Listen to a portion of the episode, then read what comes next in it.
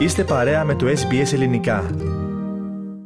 Κινέζικο μπαλόνι το οποίο πετά εντός του Αμερικανικού εναέριου χώρου έχει προκαλέσει νέα κλιμάκωση της έντασης στις σχέσεις Ουάσιγκτον-Πεκίνου. Οι Ηνωμένες Πολιτείες υποστηρίζουν ότι πρόκειται για κατασκοπευτικό μπαλόνι, ενώ η Κίνα ισχυρίζεται ότι είναι μετεωρολογικό μπαλόνι το οποίο έχει ξεφύγει από την κανονική του πορεία. Okay, that thing is not the moon. The moon is right there. This thing is so weird.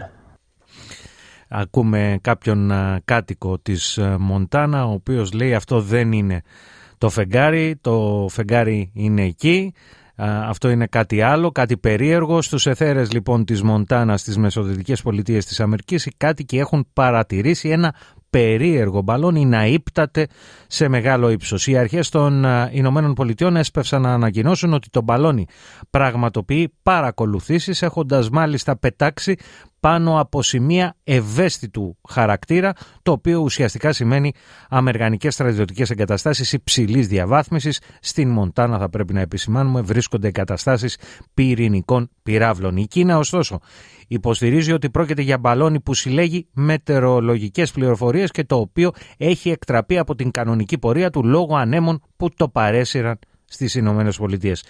Ο εκπρόσωπος τύπου του Πενταγώνου, ταξίαρχος Πάτρικ Ράιντερ, ήταν πάντως κατηγορηματικός πως το μπαλόνι είναι κατασκοπευτικό και ότι η παραβίαση της Αμερικανικής κυριαρχίας, του εναέριου χώρου των Ηνωμένων Πολιτειών και του διεθνούς δικαίου είναι μια πράξη απαράδεκτη. We know that it's a surveillance balloon, uh, and I'm not going to be able to be more specific than that. Uh, we do know that the balloon has violated U.S. airspace and international law. Uh, which is unacceptable. And so we've conveyed this directly to the PRC at multiple levels. Οι Αμερικανικές αρχές σημείωσαν ότι έχουν λάβει μέτρα προκειμένου να προστατευθούν από τις κατασκοπευτικές δραστηριότητες του μπαλονιού. Πάντως η εισήγηση κατάρριψης του μπαλονιού απορρίφθηκε λόγω της πιθανότητας τραυματισμού κάποιων πολιτών από τα θράψματα που αναμένεται να πέσουν στο έδαφος, όπως εξήγησε η εκπρόσωπος τύπου του Λευκού Οίκου Καρίν Ζων Πιέρ.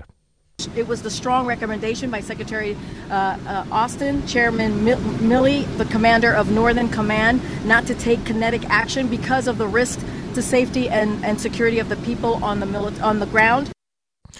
Το περιστατικό έχει εξελιχθεί σε διπλωματική κρίση. Λίγο πρωτού, μάλιστα, ο Υπουργός Εξωτερικών των Ηνωμένων Πολιτειών, Αντώνι Μπλίνκεν, ταξιδέψει στην Κίνα για σειρά επαφών. Το ταξίδι, ωστόσο, ακυρώθηκε λόγω των υφιστάμενων συνθήκων όπως δήλωσε ο κύριος Μπλίνκεν.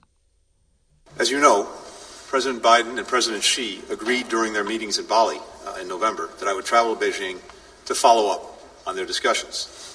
We've been working across the U.S. government to prepare for a substantive set of discussions. We concluded that conditions were not conducive for a constructive visit at this time. Ο εκπρόσωπος του Πενταγώνου, ταξίαρχος Πάτρικ Ράιντερ, σημείωσε ότι η πορεία του μπαλονιού παρακολουθείται από την Αμερικανική Διοίκηση Αεράμινας και όλες οι επιλογές είναι επιτάπητος. I'm not going to have much new information to provide other than to say that the North American Aerospace Defense Command continues to monitor it closely. Κάντε like, μοιραστείτε, σχολιάστε, ακολουθήστε μας στο Facebook, στο SBS Greek.